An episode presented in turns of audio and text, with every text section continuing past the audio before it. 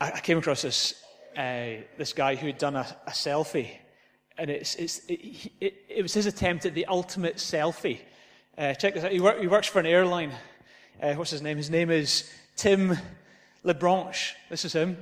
And he, and he put his, his digital camera at the end of the um, airplane, and he had it on a, a remote clicker, and then he just left it in one place, and he took 100 photos of himself sitting in different seats, and he, and he photoshopped it all together again. It's, it's genius. Isn't that so funny? So, again, if you want to see that again, I put that on Twitter this afternoon. Uh, it, it's, it, that's his attempt at the ultimate selfie. So today, you might be looking for God. You might be looking for ultimate fulfillment. You might be looking for reason for living. You might be looking for a bigger purpose.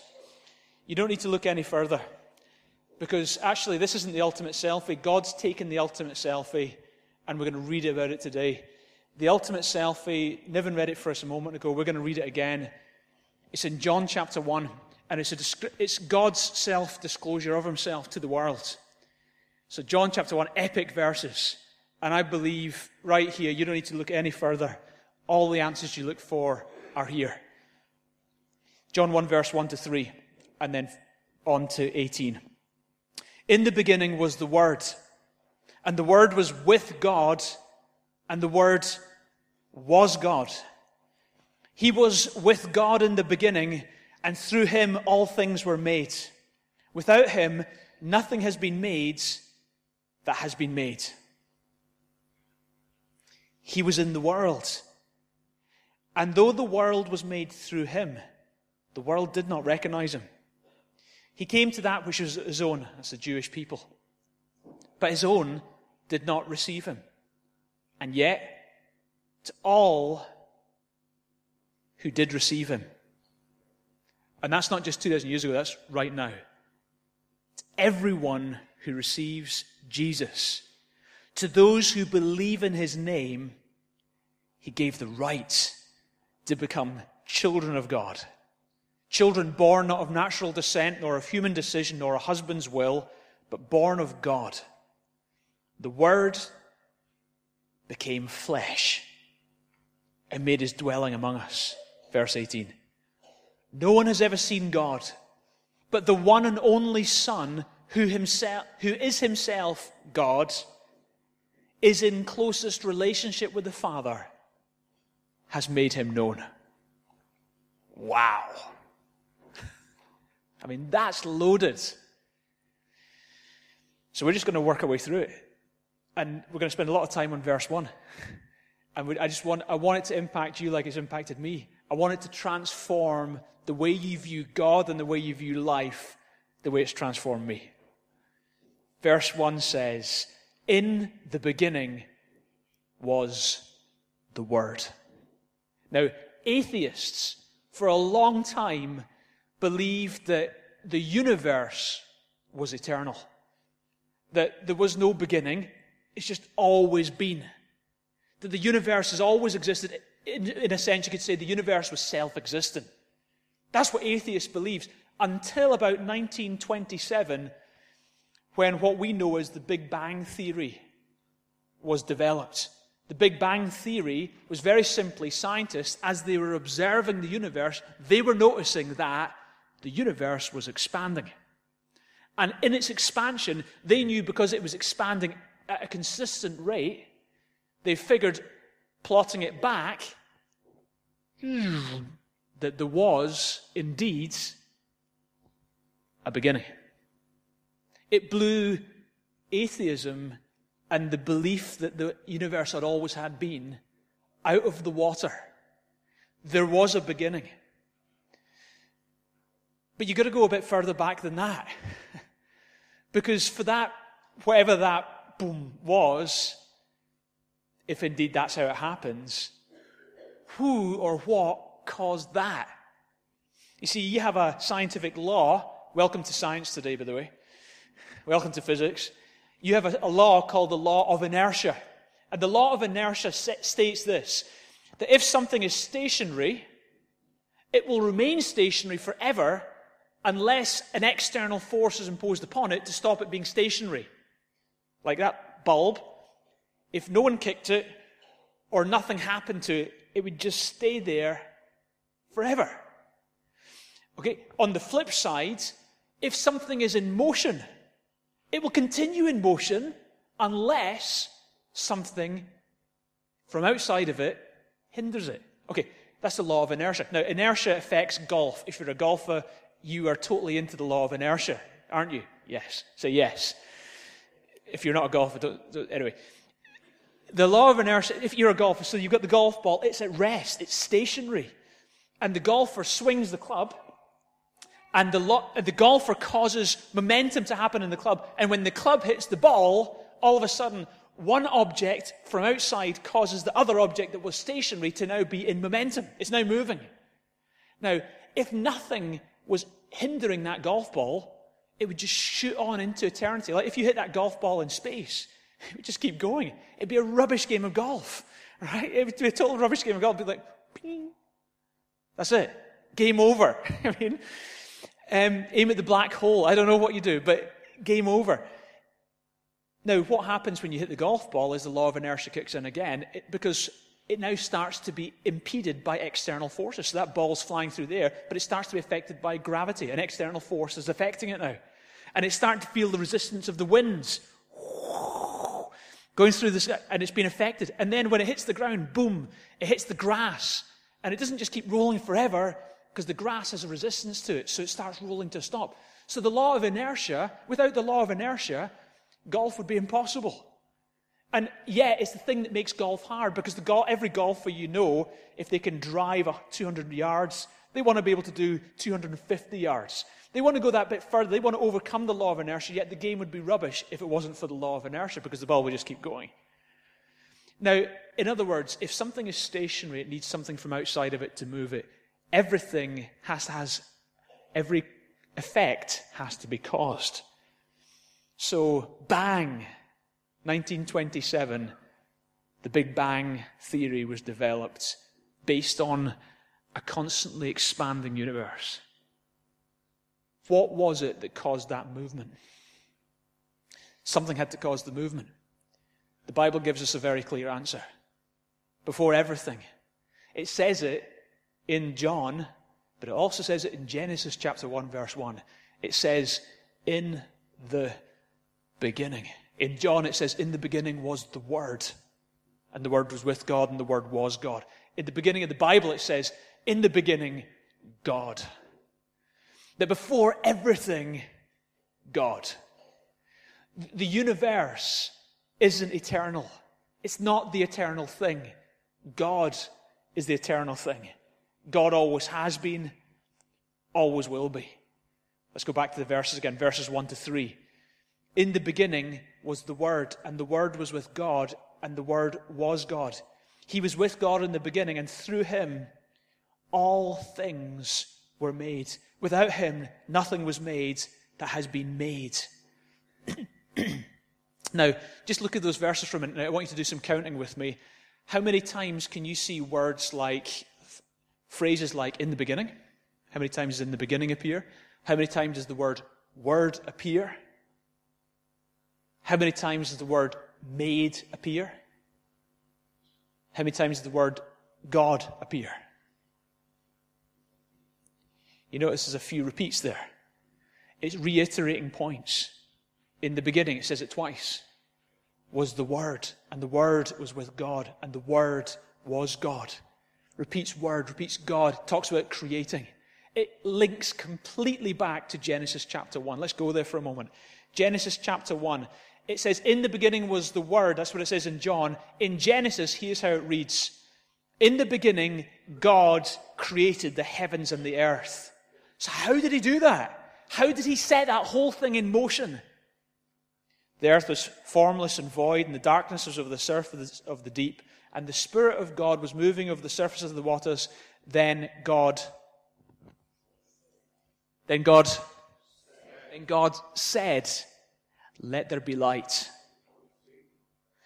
God said, God saw that the light was good, and God separated the light from the darkness, and God called the light day and the darkness. He called night. Notice that before the world existed, words existed.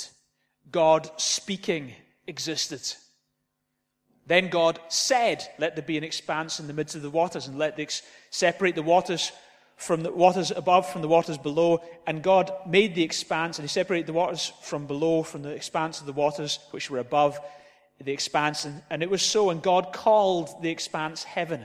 And God said, Let the waters below uh, the heavens be gathered into one place, and let the dry land appear. And it was so. And God called the dry land earth. And then God said, Let there be lights in the expanse of the heavens. And God said, Let the waters teem with swarms of living creatures. And God said, Let the earth bring forth living creatures. I'm skipping ahead lots of verses. And it says, Then God said, Let us make man in our image. It's not how it should read, is it really? Should it not be, God said, Let me make man in my image? And yet the Bible doesn't say that. The Bible says, God says, let us. God refers to himself in the plural. Make man in our image and in our likeness and let them rule. How did God create the world? How did God set everything into motion? He spoke. The Word goes back to John. In the beginning was the Word, and the Word was with God, and the Word was God. God said, Let us make mankind in our image. The links between John 1 and Genesis 1 are so strong, and it's giving you a revelation of who God is and how God operates. It's incredible. God, right here in Genesis, we're introduced to what John makes clear. What he makes clear is this, is that Jesus is God. Let's go back to J- John. In the beginning was the Word, and the Word was with God, and the Word was God. John is starting his gospel here, and he starts the gospel with the conclusion. Now, he's saying from the word go in this gospel, and he's going to read about 20 or so chapters beyond this, he's saying at the word go that Jesus is God. He's giving you his conclusion even before you start. Now, most books, You've got to build up through, and the suspense is building, and you get to the conclusion at the very end. But John does it the opposite way around. John gives you the conclusion. He starts, he, he gets you to start there, actually, but that's not where he started. It took him three years to get that conclusion. He just spent three years with Jesus. In fact, if anyone knew Jesus, John knew Jesus. He was called the beloved disciple. He was the guy who was so close to Jesus in that Last Supper. He was the John, the beloved disciple, who ate and drank with him, who lived with Jesus, who saw the miracles Jesus performed, who traveled with Jesus, and for three years was intense and close contact with Jesus. Same John who was one of the first people to witness the resurrection of Jesus from the dead. Same Jesus, same John who looked after Jesus' mother Remember when Jesus was on the cross, he said to John, Behold your mother, and, and to his mother, Behold your son. And from that day forward, John brought Jesus into his house. Sorry, John brought Mary into his house, and he looked after Mary. So if anyone knew Jesus, he'd been hanging out with his mum, he'd been hanging out with Jesus, he'd seen the miracles, he'd witnessed the resurrection. If anyone knew Jesus, John knew Jesus. And he suddenly realized, it took him three years to realize it, but boy, did the penny drop he realizes this is not just a man. This is none other than God in the flesh. And that, so he starts the gospel right there. He starts the gospel by saying, Do you know what? He's been, he's been asking, What kind of man walks on water? What kind of man raises people from the dead? What kind of man can just touch leprosy and it disappears and the limbs grow back that had been eaten by that horrible disease?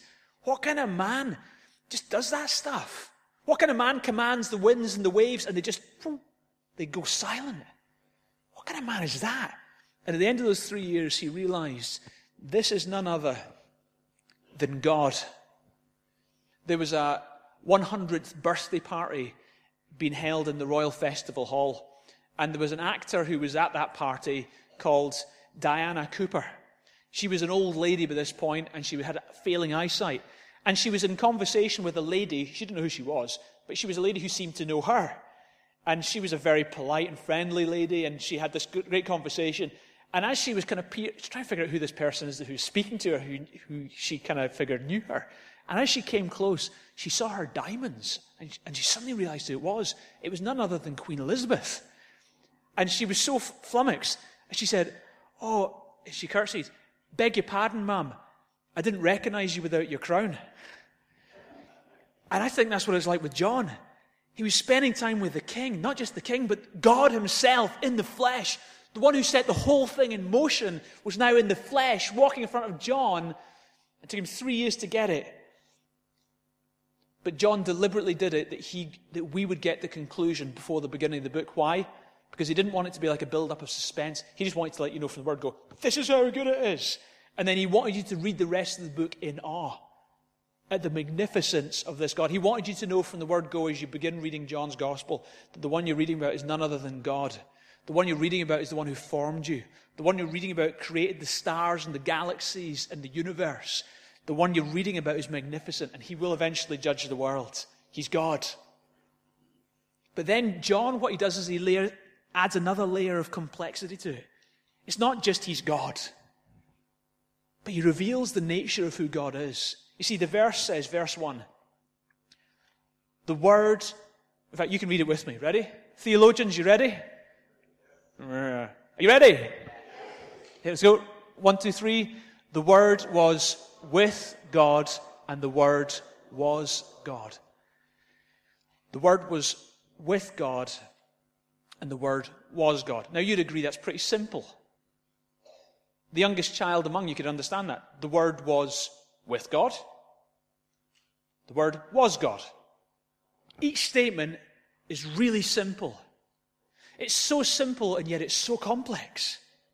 It's so easy yet it's really difficult. It's so simple a child could get. That's so simple.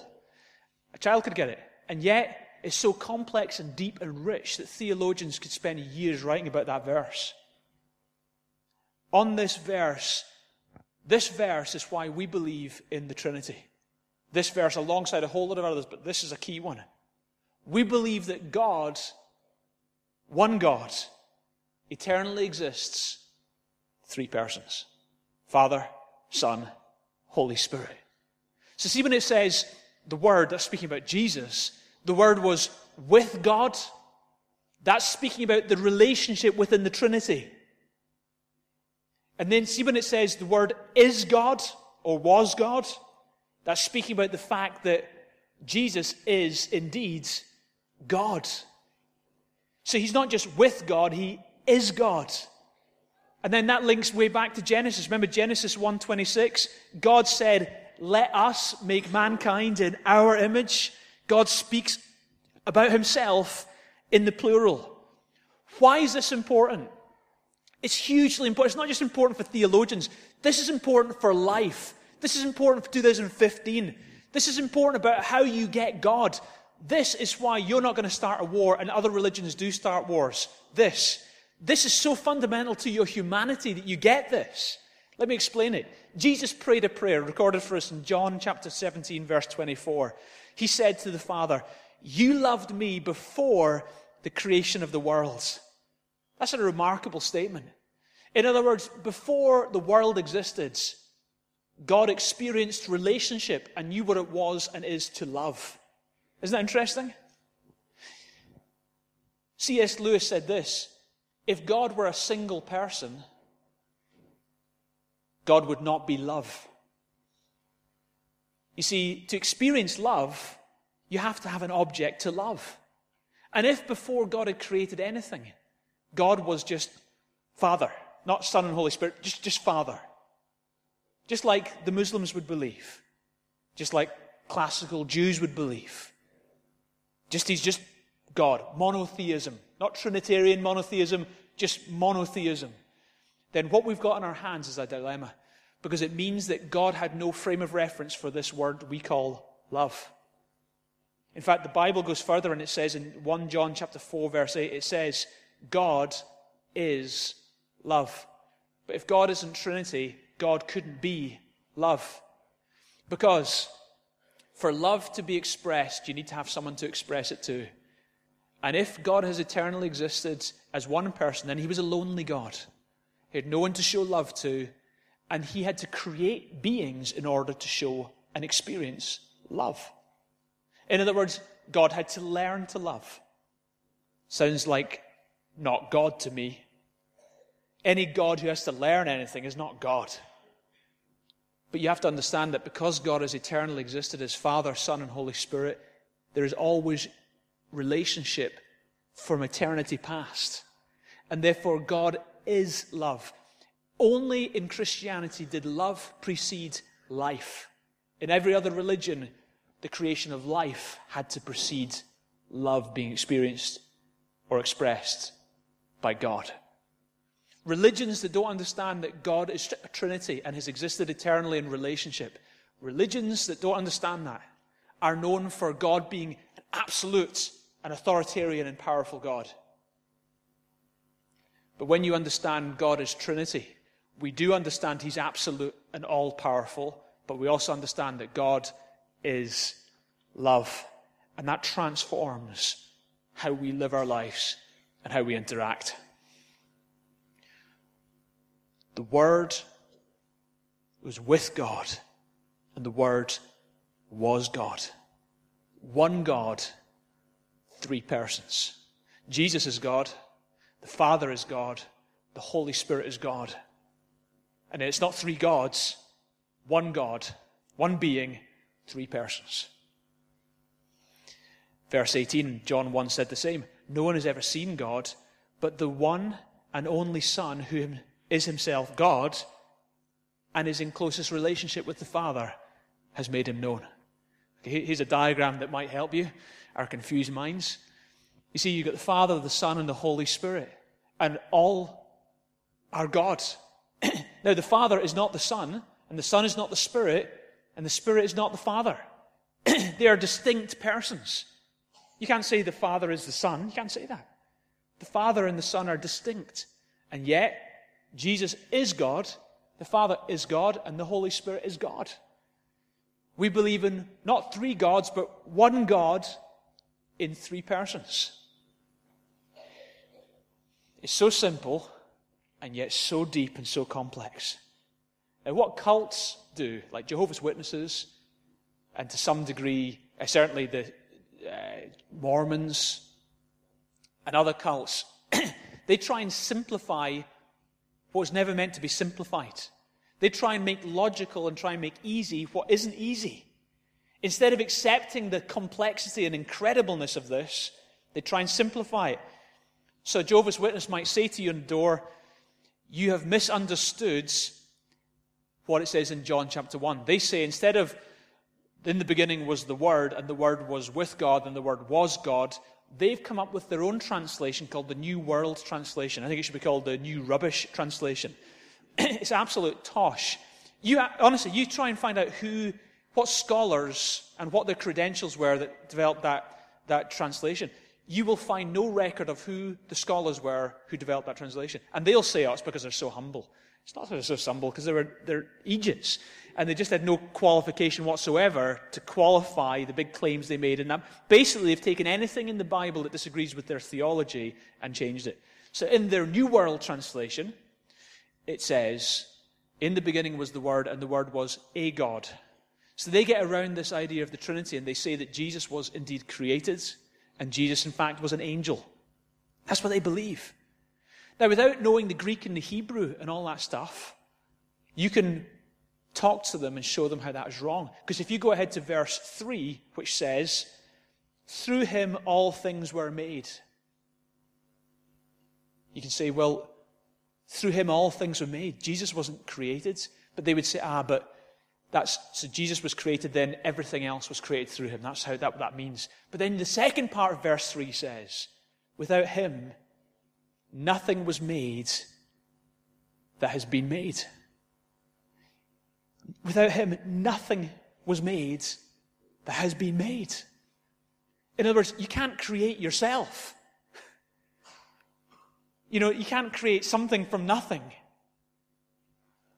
Jesus existed eternally, and everything that ever was made was made through Jesus Christ. Love the Jehovah's Witnesses who come to the door. Love them to bits. But they're deeply deceived. The truth is that Jesus is God, one with the Father, eternally one God, three persons. But then John goes further and he says, This Jesus who is God and who's existed in Trinitarian relationship with the Father and the Spirit, this Jesus came into the world. That's when we go to verse 14. It says, The Word became flesh and made his dwelling among us. Charles Spurgeon put it this way He that made man was made man. It's a remarkable thought. Uh, C.S. Lewis talking about the Russian cosmonauts. The Russians sent cosmonauts up into space for the very first time. And when the Russian cosmonauts went up into space, uh, they came back saying, There is no God, because we went up there and we didn't see him. Okay. Right, uh, it's not a very strong argument, but C.S. Lewis said that's crazy. That would be like Hamlet going up into his attic and hoping to find Shakespeare. You know, it, it just doesn't make sense. Because you don't ever get the, well, you rarely get the author of the story in their own story. You see, the, you see the signs of the author all over the story. You see the indicators that there is an author, all his handiwork all over the story. But it's very rare for you to see the author in the story until Christmas. And that's when the author of all took on flesh and he entered into our story. And not it used to be that all we could see was the signs of the author all over everything. But from Christmas onwards, the author took on flesh, came into our existence with love in his heart for the human race. Go back to verse 1 again. In the beginning was the Word, and the Word was with God, and the Word was God. Why did John choose to describe Jesus, who would come into this world, with the word word? Why did he call him the word? In the Greek language, it's the Greek word logos. Why did John describe him as the logos? Well, here's one reason. In that day and age, in the Greek world, Greek philosophers were constantly debating the meaning of life and the ultimate purpose of life. And the way they described it was they described ultimate purpose of life was the logos. That was common in John's time. So when John was saying in the beginning was the word, he was answering the question that was debated constantly among all the Greek philosophers and thinkers of his day. What is the ultimate purpose? John was saying, Jesus is the ultimate purpose. But that wasn't just why John was saying this. There was a much deeper and more profound reason. When John said, in the beginning was the Word. You know, he could, why didn't he say, for example, in the beginning was truth? Or in the beginning was light? Or in the beginning was the way? Or in the beginning was life? Why did he say, in the beginning was the Word? John realized this. Having spent three years with Jesus, he suddenly realized the words of Jesus are the words of God. The miracles of Jesus were the miracles of God. That the way Jesus touched people's lives is the way God touches people's lives. And the way Jesus brought truth was the way God brought truth. He realized that Jesus was the climax of all of the prophecies that had gone before for hundreds of years, predicting the coming of one into the world who would be God in the flesh. Jesus was the climax of all words. All the words that have been spoken for hundreds of years, but 320 prophecies predicting the first coming of Christ alone. Jesus was the climax. He was the ultimate words, the fulfillment of all those words. He was the, he was the build up that the Old Testament had been building towards. He was the climax. He was the focal point of the Old Testament. You could say he was in the Old Testament concealed, whereas in the New Testament revealed. He was, he is what the entire Bible is all about. Jesus is the Word because the whole of the Bible, Old Testament looking forward, New Testament looking back, is all about one person, the central figure, Jesus. That's why he's the Word. Someone put it this way he said, It's as if a great wind blew through the Bible and lo, it stood up a man. That all the words and all the expectations and all the prophecies and all the pictures and Abraham offering his son Isaac and Moses the deliverer, blood being shed and people were set free from Egypt. All these pictures and all these shadows and types in the Old Testament, all the prophecies that were building up from the Old Testament were all pointing towards this one man, Jesus Christ. And it all culminates in Jesus. You see, Jesus is all, sums up everything that God says to this world. But more than just what he taught, and some people want to just reduce it to just what Jesus taught. It's more than just what Jesus taught. Jesus was God's word, not just that he said everything God would say, but he is everything that God is. And he did everything that was necessary to be done that God needed to do for the world. He sums up the whole deal. Sidlow Baxter put it this way. He said, fundamentally, our Lord's message was himself. He didn't come merely to preach a gospel. He himself is that gospel. He didn't come merely to give bread. He said, I am the bread. He didn't come to shed light. He said, I am the light. He didn't come to show you the door. He said, I am the door. He didn't come to name the shepherd. He said, I am the shepherd. He didn't come merely to point the way. He said, I am the way, the truth, and the life. Verse 18 sums it up for us. No one has ever seen God, but the one and only Son who himself, who is himself God and is in closest relationship with the Father, has made him known. That's why he's the Word. He has revealed the Father. Jesus is God's ultimate selfie. You want to know what God looks like? Look at Jesus. S.D. Gordon said this Jesus is God spelling himself out in a language that men can understand. You see, Socrates taught for 40 years, Plato taught for 40 years, Aristotle taught for 40 years. Among them, that's 120 years of teaching from some of the greatest philosophers this world has ever seen. 120 years combined. And yet, in three years of teaching and ministry, Jesus' impact causes their impact combined and all other philosophers and artists and writers that this world has ever created.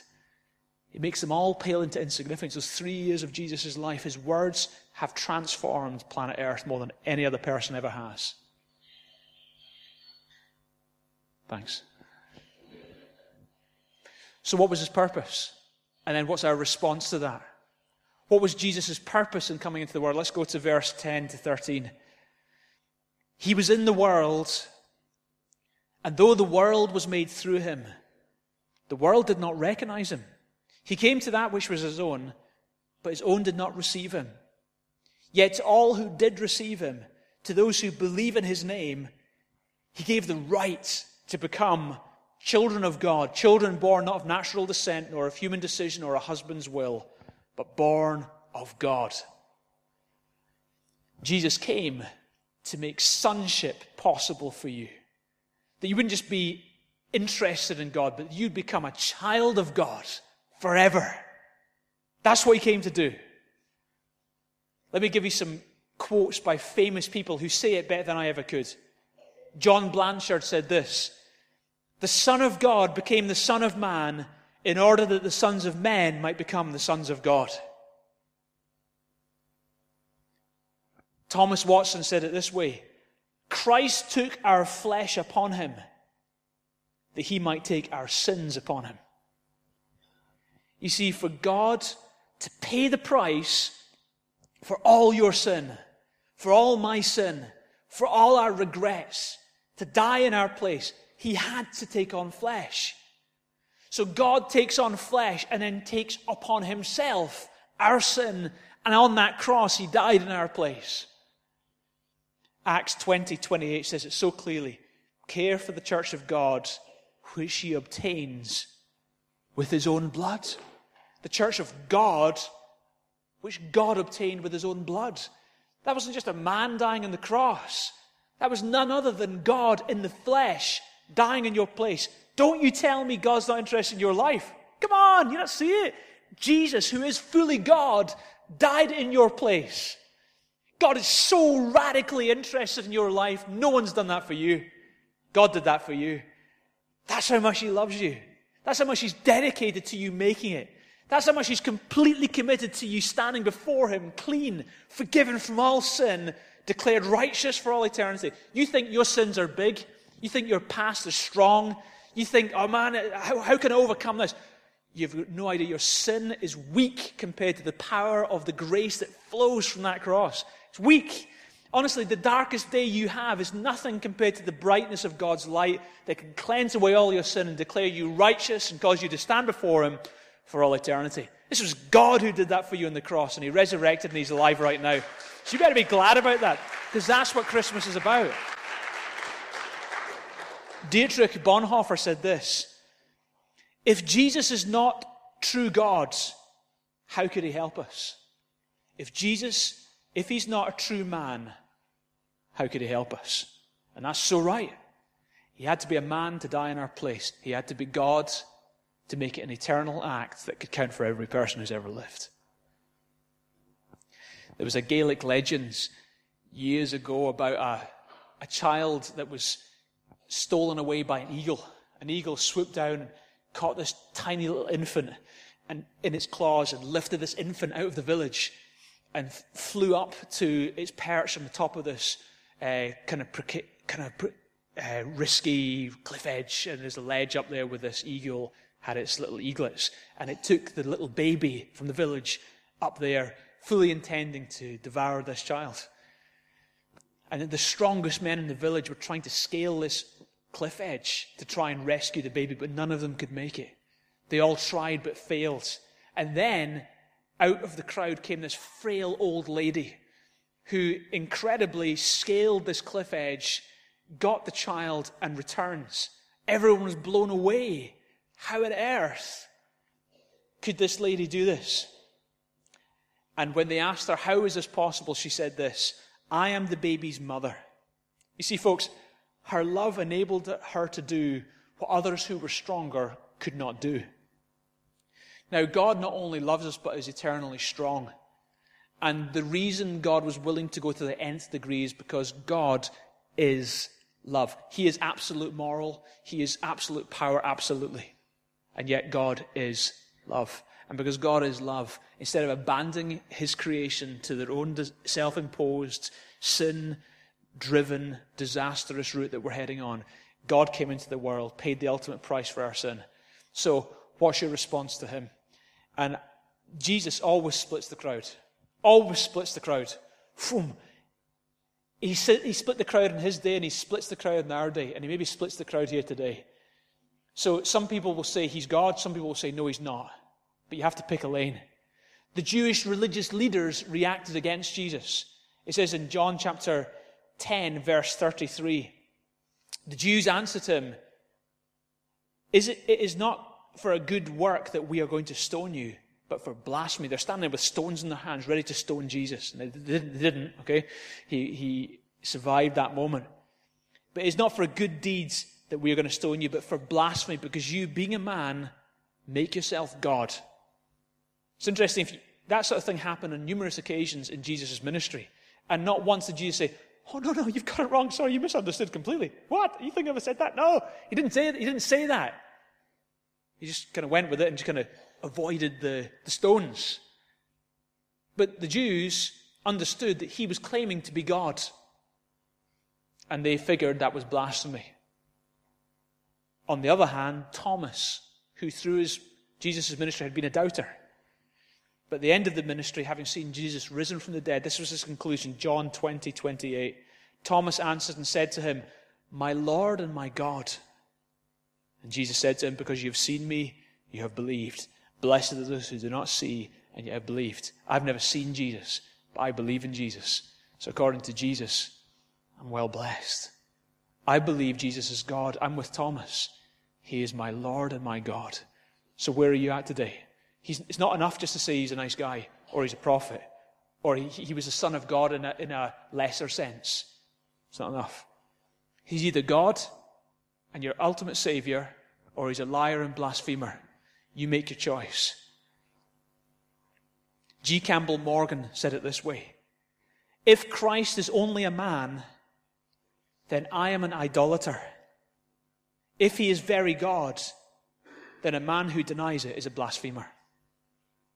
That's how much Jesus splits the crowds. If Jesus is just a man, then I worshipping him makes me an idolater. But if Jesus is indeed God, if you deny him, then you're blaspheming.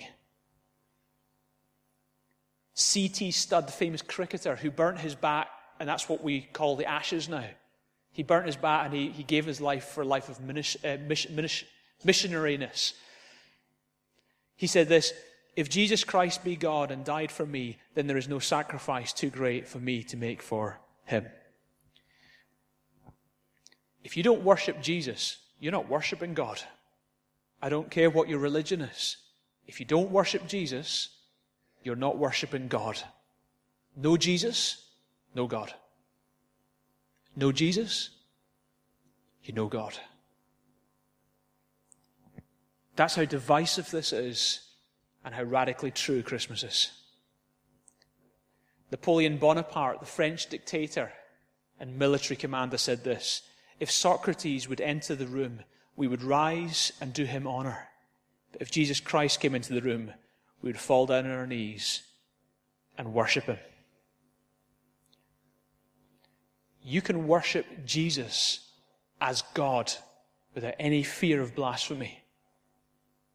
Let me end with this verse from Revelation. Revelation 5:13. To him who sits on the throne and to the lamb be blessing and honor and glory and dominion forever and ever. You want to repeat that with me? Let's, let's don't, don't just repeat it. Let's take a moment here. We're in the presence of the King. Take a moment. Let's say it to the King just now. One, two, three. To him who sits on the throne and to the Lamb be blessing and honor and glory and dominion forever and ever. Let's say it again. Blessing and honor and glory and dominion forever and ever. That's what we think of you, God. Jesus, we thank you that you are with the Father and you are God. Thank you, God, that you took on flesh and you paid the price for all sin on the cross, and in your resurrection made it possible for us to have eternal life. God, we worship you, the true God, the one God, not three gods, but one God in three persons Father, Son, and Holy Spirit. Complex, simple, but complex. Awe inspiring. We just worship you, God. In Jesus' name. So, in His presence just now, as we're coming out of this Christmas season into this new year, take a moment to respond to Him. If you've been seeing Him as less than God, that's not, actually, that's not acceptable before God. You actually need to repent. You need to acknowledge Him the way He acknowledges Himself. This is God.